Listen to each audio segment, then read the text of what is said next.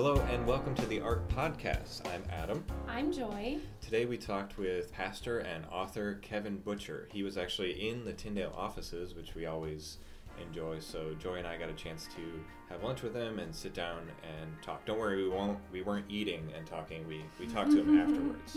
That's right. And he wrote a book called Choose and Choose Again: The Brave Act of Returning to God's Love.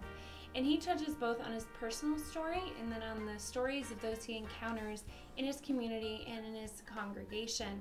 And as we talked with him on the podcast and during lunch, we were really struck with how he was not just a man of words, but also of action. And um, he ministered to both Adam and I personally, and um, we think he'll do the same with you. Yeah. Uh, make sure you check out his book. It's Choose and Choose Again. You can find it at navpress.com. I'm really looking forward to reading the book. I got a hug from him at the end of the, the podcast, so that was a first. It's not in the recording, but you'll just have to take my, my word for it. Yes.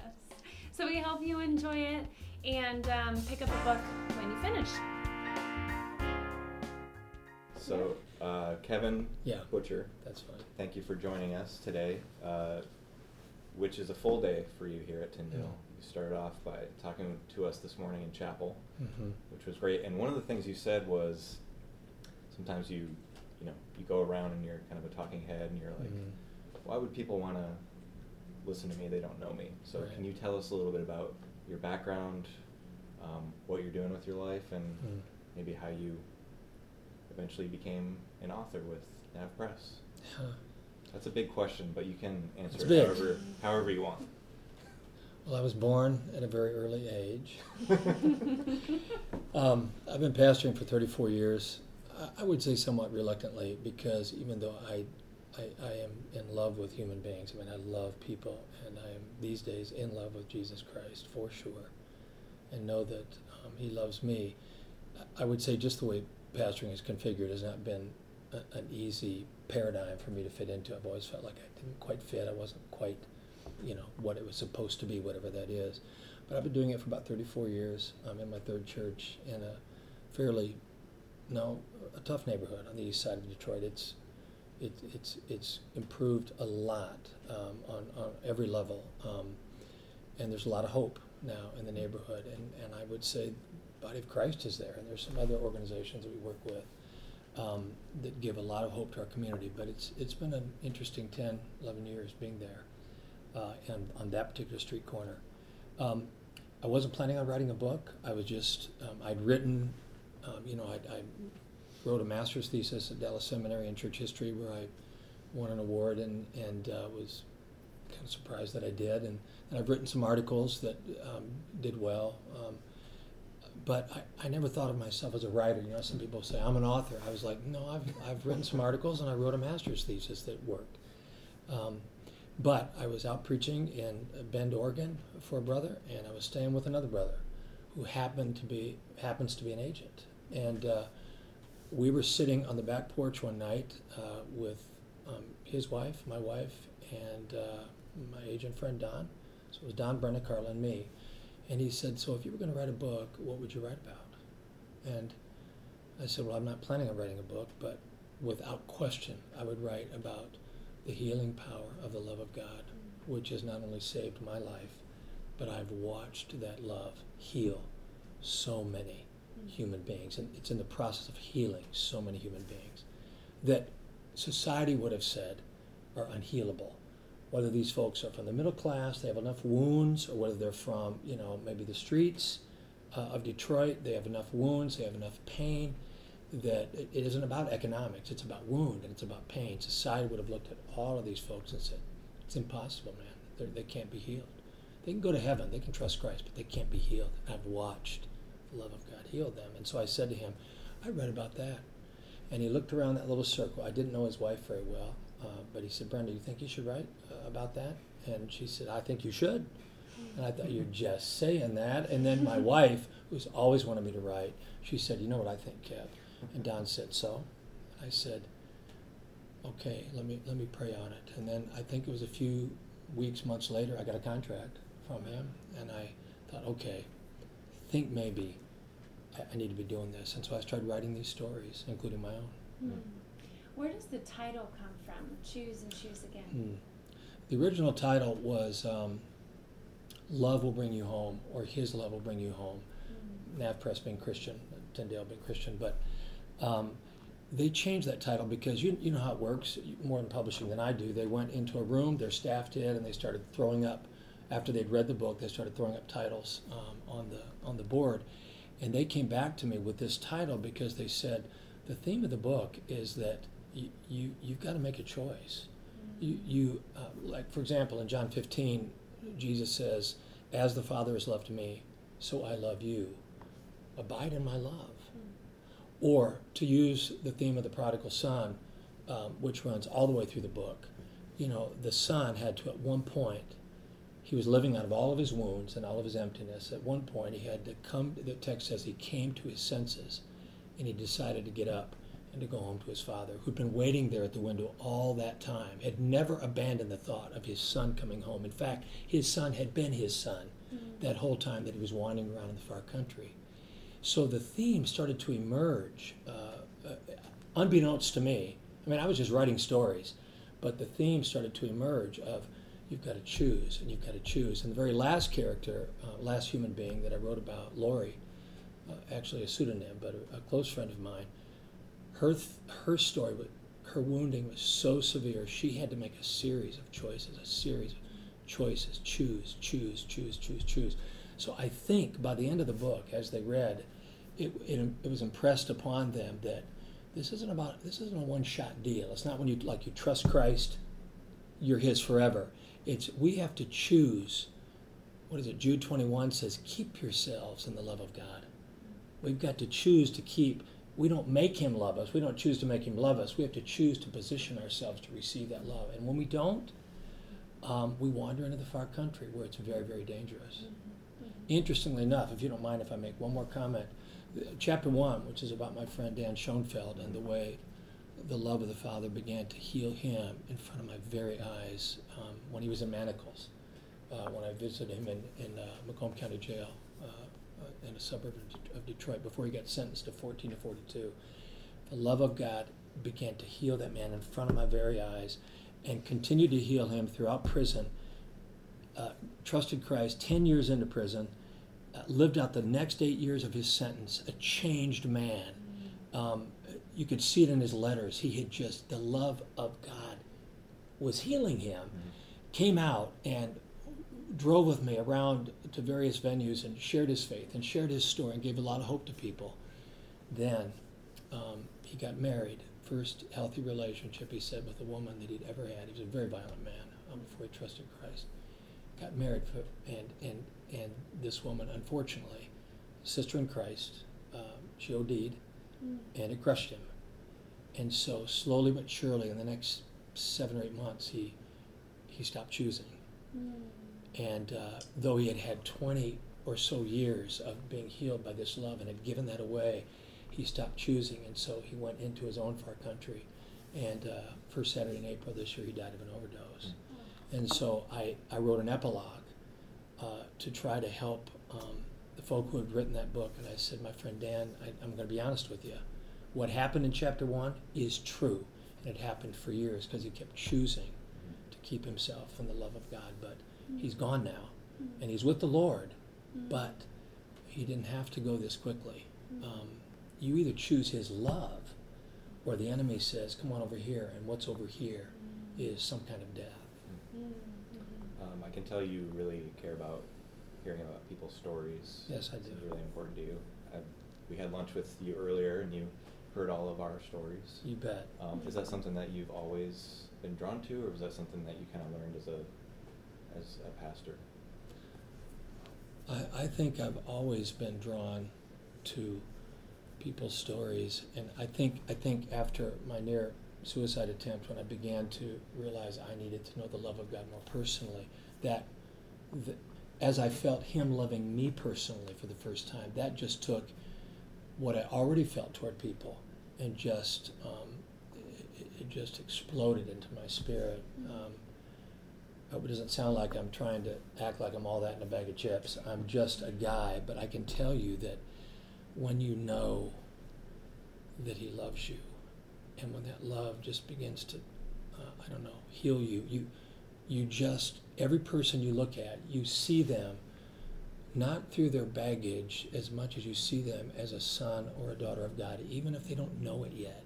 They may not believe yet, but I know that Christ died for them. I know.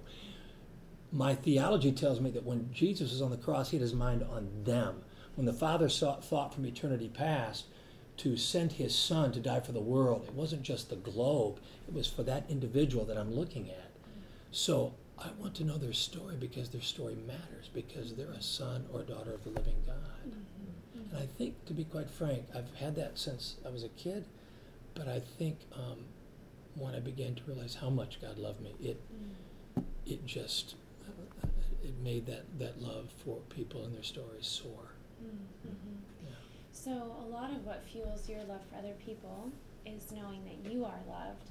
And at the beginning of this book, you share a little bit about your story and kind of the emptiness you realized you had, and then seeking God to fill it. So, can you tell us the background of that story? Well, uh, Joy, I, I, trusted Christ when I was five, but the Christianity I was involved with was a really, it was a, a real performance-oriented Christianity, and I really don't think that's that uncommon.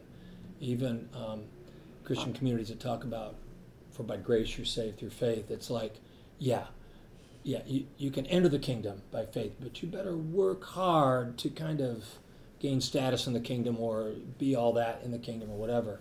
So I performed the heck out of Christianity until I was 36 years old, and I was, you know, God had graced me enough to be able to do well at what I did in Christianity, but I was empty because what fuels us is what's in here, not what is out here. So all the applause and all the encouragement and all the awards and all the plaques, um, growing churches and all that uh, attention, honestly, it was a treadmill.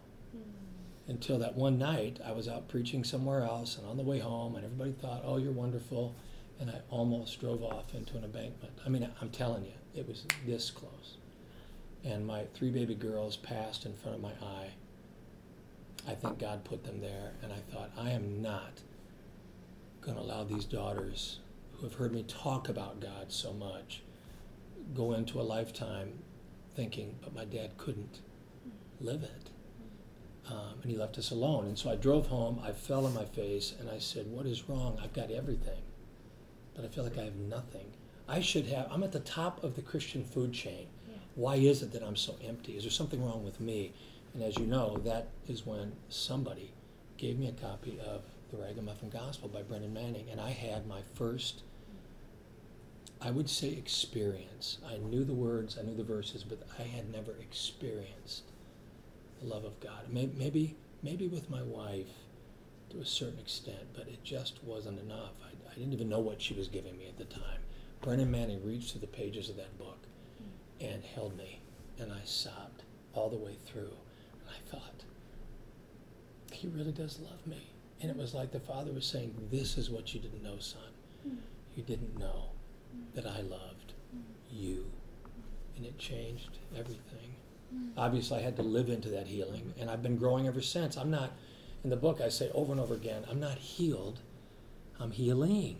And you can have moments of relapse, and when you lose your mind and you're out there in that far country, I just don't stay as long I don't think I go as deep in, mm. and I run home. I come to my senses and run home a lot more quickly. Mm.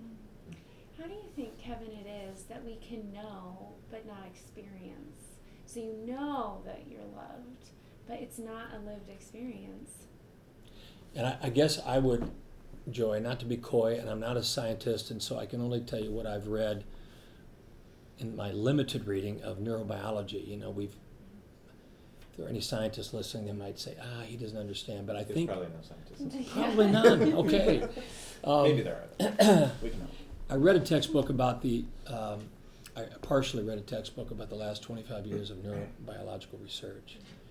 And um, they say we have a left brain and a right brain, basically. The left brain is where we understand things cognitively, the right brain is where we feel. So even the way we're wired bi- biologically, you can know something in your left brain. You can understand the concepts. In that sense, we can know it. But there's a big difference in being able to really um, feel it and experience it. I don't think anybody ever talked to me about that in the body of Christ. Nobody ever said to me, for example, let's say I heard a sermon on John 15 where Jesus said, as I quoted earlier, um, as the Father loves me, so I love you. Abide in my love. Well, now, well, I mean, please. Do you think he was for an instant saying, you know that concept you have in your mind? Abide in that. Mm-hmm. Or do you, No. do you think he wanted us to abide in the experience that we can know in our spirit?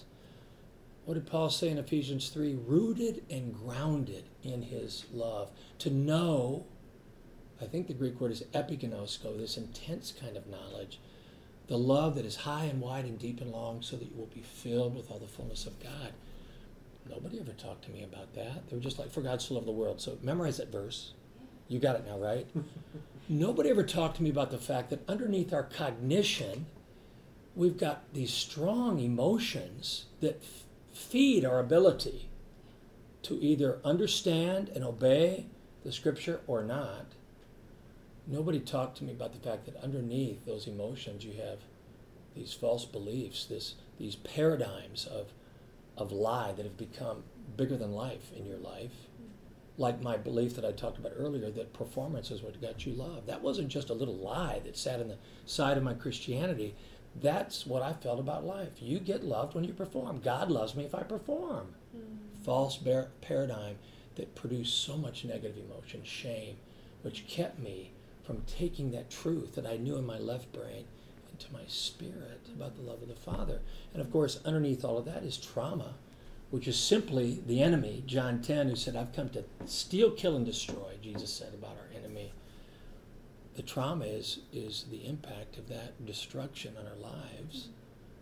All of that. Nobody ever talked to me about the fact that Jesus said, I've come to heal the brokenhearted, not just give you another take on the scripture. I've come to heal. Heal what? Heal all that damage so that you can be freed up as one who was captivated by all this all this wound. Nobody ever talked to me about that. And interestingly enough, Joy, I hope I'm not rabbit trailing too much. Uh, he, they never talked to me about the passage we referred to this morning, where Peter says, "The end of all things is at hand. Above all things, love one another fervently, because that love will cover." Uh, I translate for various reasons I won't go into here. Heal, cover on steroids, heal a multitude of sins. Wait, not just another Bible study? I believe in the power of the Word of God. You bet I believe in 2 Timothy 3.16.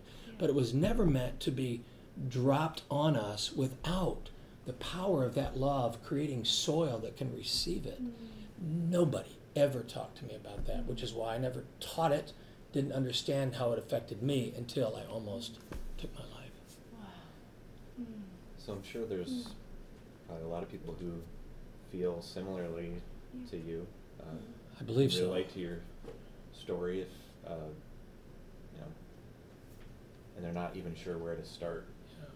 They feel uh, lost for even what their first step would be to try to figure out how to feel God's love. Yes. Where do those people go? What do they? What should they do? In my view, it starts with simply getting honest. I know this is an over, overused verse, and I don't mean to take it out of context, but I think Jesus probably would agree that it can be used in a lot of contexts.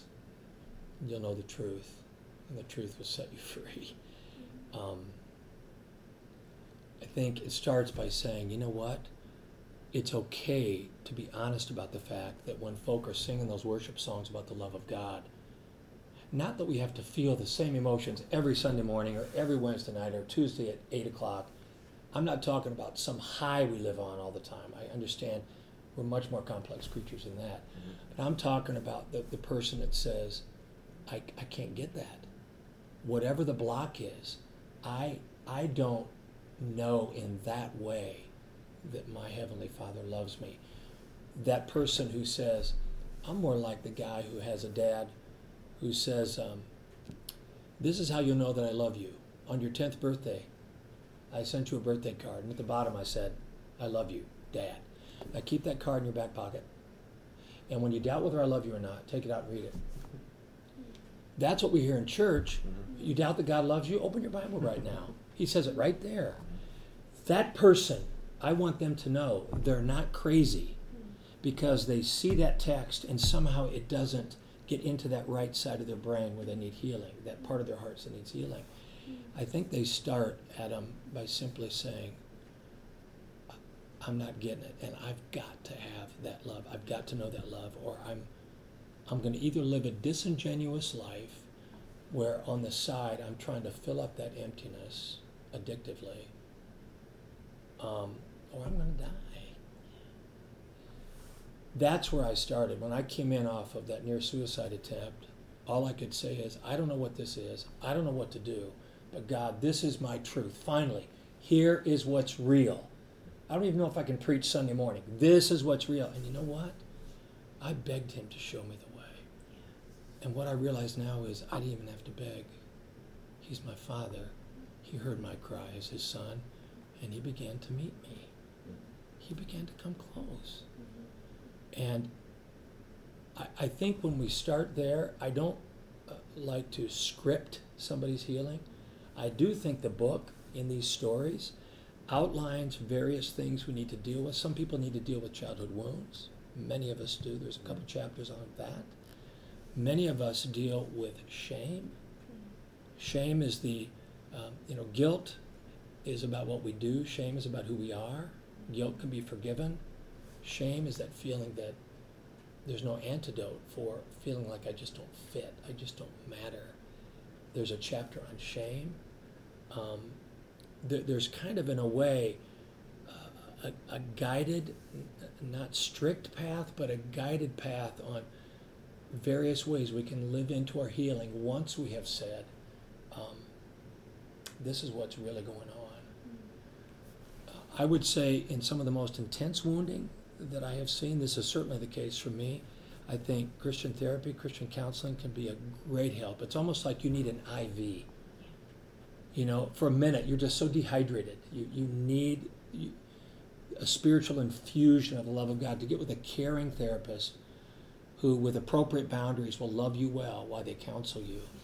And there's a chapter in the book called Good Church, which talks about fact that we need to find a community where the love of God is lived. And I, I am never one, as a pastor, that tells people, leave your church and go over. No way. I, I believe in committing to a community and hanging in. But I would say if the community that individuals are in, um, when they're struggling to know the love of the Father, is a community that lives mostly in their heads, doesn't really want to talk about what's going on inside, community that might think that everything psychological is psychobabble, mm-hmm. that there's really no healing to be done, it's just obedience, just obey the word. I just don't believe in that paradigm anymore. And I don't think the scripture teaches it. Mm-hmm. I think they might pray about getting into a community where they can tell their truth. Think about it. In all the epistles, one of the first commands about living in true community is take off your mask. Mm-hmm. Where they can say, I don't have to hide here. I can be in my small group and say, I don't get it. You guys seem to get what do I and watch God the Holy Spirit empower those human beings in the Christian community to do what Peter says the community was intended to do all along. Mm. In various ways, begin to love that human being into a sense of being loved by Christ. Mm. I'll tell you this one short story. Uh, one, my best friend, Ed, uh, one of my best friends, um, along with one other pastor, one time we had just done a retreat uh, for the larger church that I pastored. We had a, a staff retreat. And I was just living into this newfound love. So I was still filled with a lot of shame because it takes a while to grow and to heal. And uh, that afternoon, he and his wife and me and my wife were sitting around just talking, and he was trying to encourage me. And I wasn't having any of it because shame doesn't want to take encouragement because you think you're not worth it. And so we deflect it, sometimes with religious words like praise the Lord. When really we're saying, well, of course, praise the Lord, but what we're really saying is, I can't receive this from you. So at one point, Adam, and if we weren't, um, you know, on something technological here, I would do exactly to you right now what he did to me. He pulled his chair up right close to mine and got right up in my face and held my face in his hand and he said, Don't you understand, Kevin? Don't you get it? I just love you. I'll never forget that moment as long as I live. Did I get completely healed in that moment? No. Mm-hmm. But a piece of the plaque of shame that had been living in my spiritual arteries fell out of my body that day. What if the body of Christ was a place where you could get that kind of love every time the body gathers? I think we would find a good piece of our healing. Even if we never were wise enough to deal with some of these individual areas like healing from childhood wounds and not having a father and whatnot, I think the Holy Spirit would heal us. Does that help? Mhm. Yeah. Yeah. It's really incredible that the Lord put us in a family as believers. He did that very intentionally. He called himself Father and Shepherd for a purpose. I believe it. I never really got that. I thought, well, that's quaint. That's Yeah. cute. I guess that's as good of a metaphor as any, right? Now, oh my gosh. Now, you know, when I was in seminary, and I loved Dallas Seminary, so I, I they they equipped me in so many ways, but really we focused a lot on Romans one through eight. Good theology of justification by faith and sanctification by faith. Then, if we were really, really deep, we did some work in Romans nine through eleven. It was almost like this is what I got anyway. My professors may not have been sharing this, but Romans 12, th- 8 through, through 16 about living this out in community, it seemed to me to be almost an afterthought. What I believe today is no. Romans 1 through 11 doesn't even matter unless it lands in Romans 12 through 16 in the way we deal with one another in community, in the way we love each other um, back from the wounding of our enemy who is really trying to take us out. Mm-hmm, That's well said. I think we find healing as we look for other people to administer love to. Mm. And Kevin, very similar to you, growing up in a very performance based background, you think we are very good at avoiding anything that might make us fail. So rarely have we ever put ourselves in the opportunity where we might not make it and then see if we get accepted or not. So because we've only really seen, oh, people praise us because we perform, we stay there, you know? And it's really when you have those experiences like you just mentioned where, you know, you weren't you didn't have it all together and yet someone still loved you. That's when we start to get it. That's when the right and the left brain start to match. I agree with that. And I think what's sad is we walk into our Christian communities assuming, you know, uh, love one another as I have loved you. Well, we all get that. We all get as I have loved you. We all know that we're loved. My experience has been that because of that paradigm that you just described, I- I don't want to overstate. My wife says that I'm hyperbolic sometimes. Never. Um, but my experience has been, and I'm talking about South Africa, Uruguay, South America, um, I'm talking about Canada, I'm talking about Germany, I'm talking about Romania, I'm talking about in various parts of the United States, um, African American churches, Caucasian churches, Latino churches, uh, communities that have mostly wealthy, upper middle class people, communities that have those who are economically challenged. I, I've been all over the place and everywhere I go, even in pastoral communities where you have a, a bunch of seminary students or whatnot, we're all supposed to be getting it.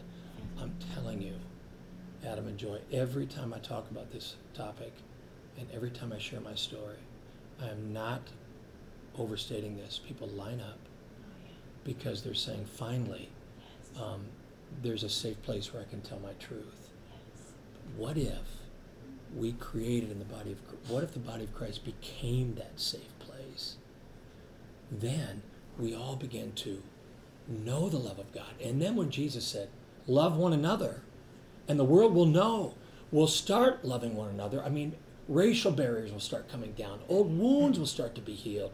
And then the world will watch it and they'll say, That's what I'm talking about. That's what I've been waiting for. Something real that touches me.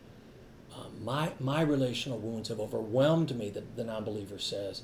Now I can see a place where I can find healing. Oh, and would you tell me more about this Jesus? Is he the one that's doing that for you? So this is not just about us having this wonderful serendipitous experience of wholeness. God loves us enough, I believe, Joy and Adam, to give us that. Mm. He loves us. Wouldn't we give that to our children? Of course we would. But it's much bigger than that. If we don't get this love, we will not sacrificially love. The, world, the, the body will not come together, and the world will not see Christ. I think it's that important. Yes, I agree. And to do that, we must know the love of the Father. Must know the love of the Father, we can't because- give what we don't have. No, we can't mean, give away what we don't have. So, Joy, you're a very kind person. I have three daughters. I, I can just see them in you and you in them. And so I'm sitting here going, and Adam, you're like my sons in law who are like my sons. And I'm thinking, I would really love to hang around with these two young people. But I can promise you, at some point, if we didn't know the love of Christ together, we would get on each other's last nerve. And yet we have all these things in common. We're, you know, we're all Americans. We're all here in middle class culture here and whatever, um, evangelicalville and whatnot. And w- if we did not know His love, that says, you know, I'm going to love Adam today. I'm going to love Kevin today. Joy's going to love Adam today, in spite of Adam, as Jesus uh, washed Judas's feet, washed Peter's feet, washed the other nine who didn't show up at the cross, right before he spoke those words about loving one another. The reason we don't love one another is not because we are trying. I think we're trying. I do. I think it's because we don't know how much we're loved. And the first thing that comes along, we're like, I'm out. Yeah. Yes. Yeah. And that's why one of our biggest prayers is that we would, that the Lord would show us the way, like you prayed, because that's His, that is His heart. His Yes. deepest desire is for us to realize why He sent His Son. So the world. Amen. Because he loved the world, Yes. which means each one of us. Yes. Yeah. That's right, Kevin. Thank you. That's the that's a perfect thought to end on. Amen. And your book is Choose and Choose Again, Choose, choose again. um, and it's available everywhere books are sold. It yes. is there anywhere that if people read your book, they want to learn more about you or get in touch with you? Is there somewhere that they can go online? They're actually, uh, and I have a website where I blog, um, which I will start doing again because I haven't, because I've been writing a book. But um, um, it's just jkevinbutcher.com. Um, uh, the church website where some talks, you know, we have a preaching team. You can believe that, can't you? It's not about all about me. It's about us as a community. That's way we try to live it out. Really good teachers. Um, I'm one of the teachers. That's hopedetroit.org. And then I'm pretty sure that uh, through our friends here at Tyndale, Robin and her team, there's a I don't even know all these terms. There's a launch page, a landing page. I I don't even know what all that means, but it's there. Okay. yes, and we can put that. Yeah, we'll put Um, the link to that into the, in the- the notes There of you this podcast. Yeah. So thank you, Kevin. We really Thank you. your time. I, I'm so grateful to be with you.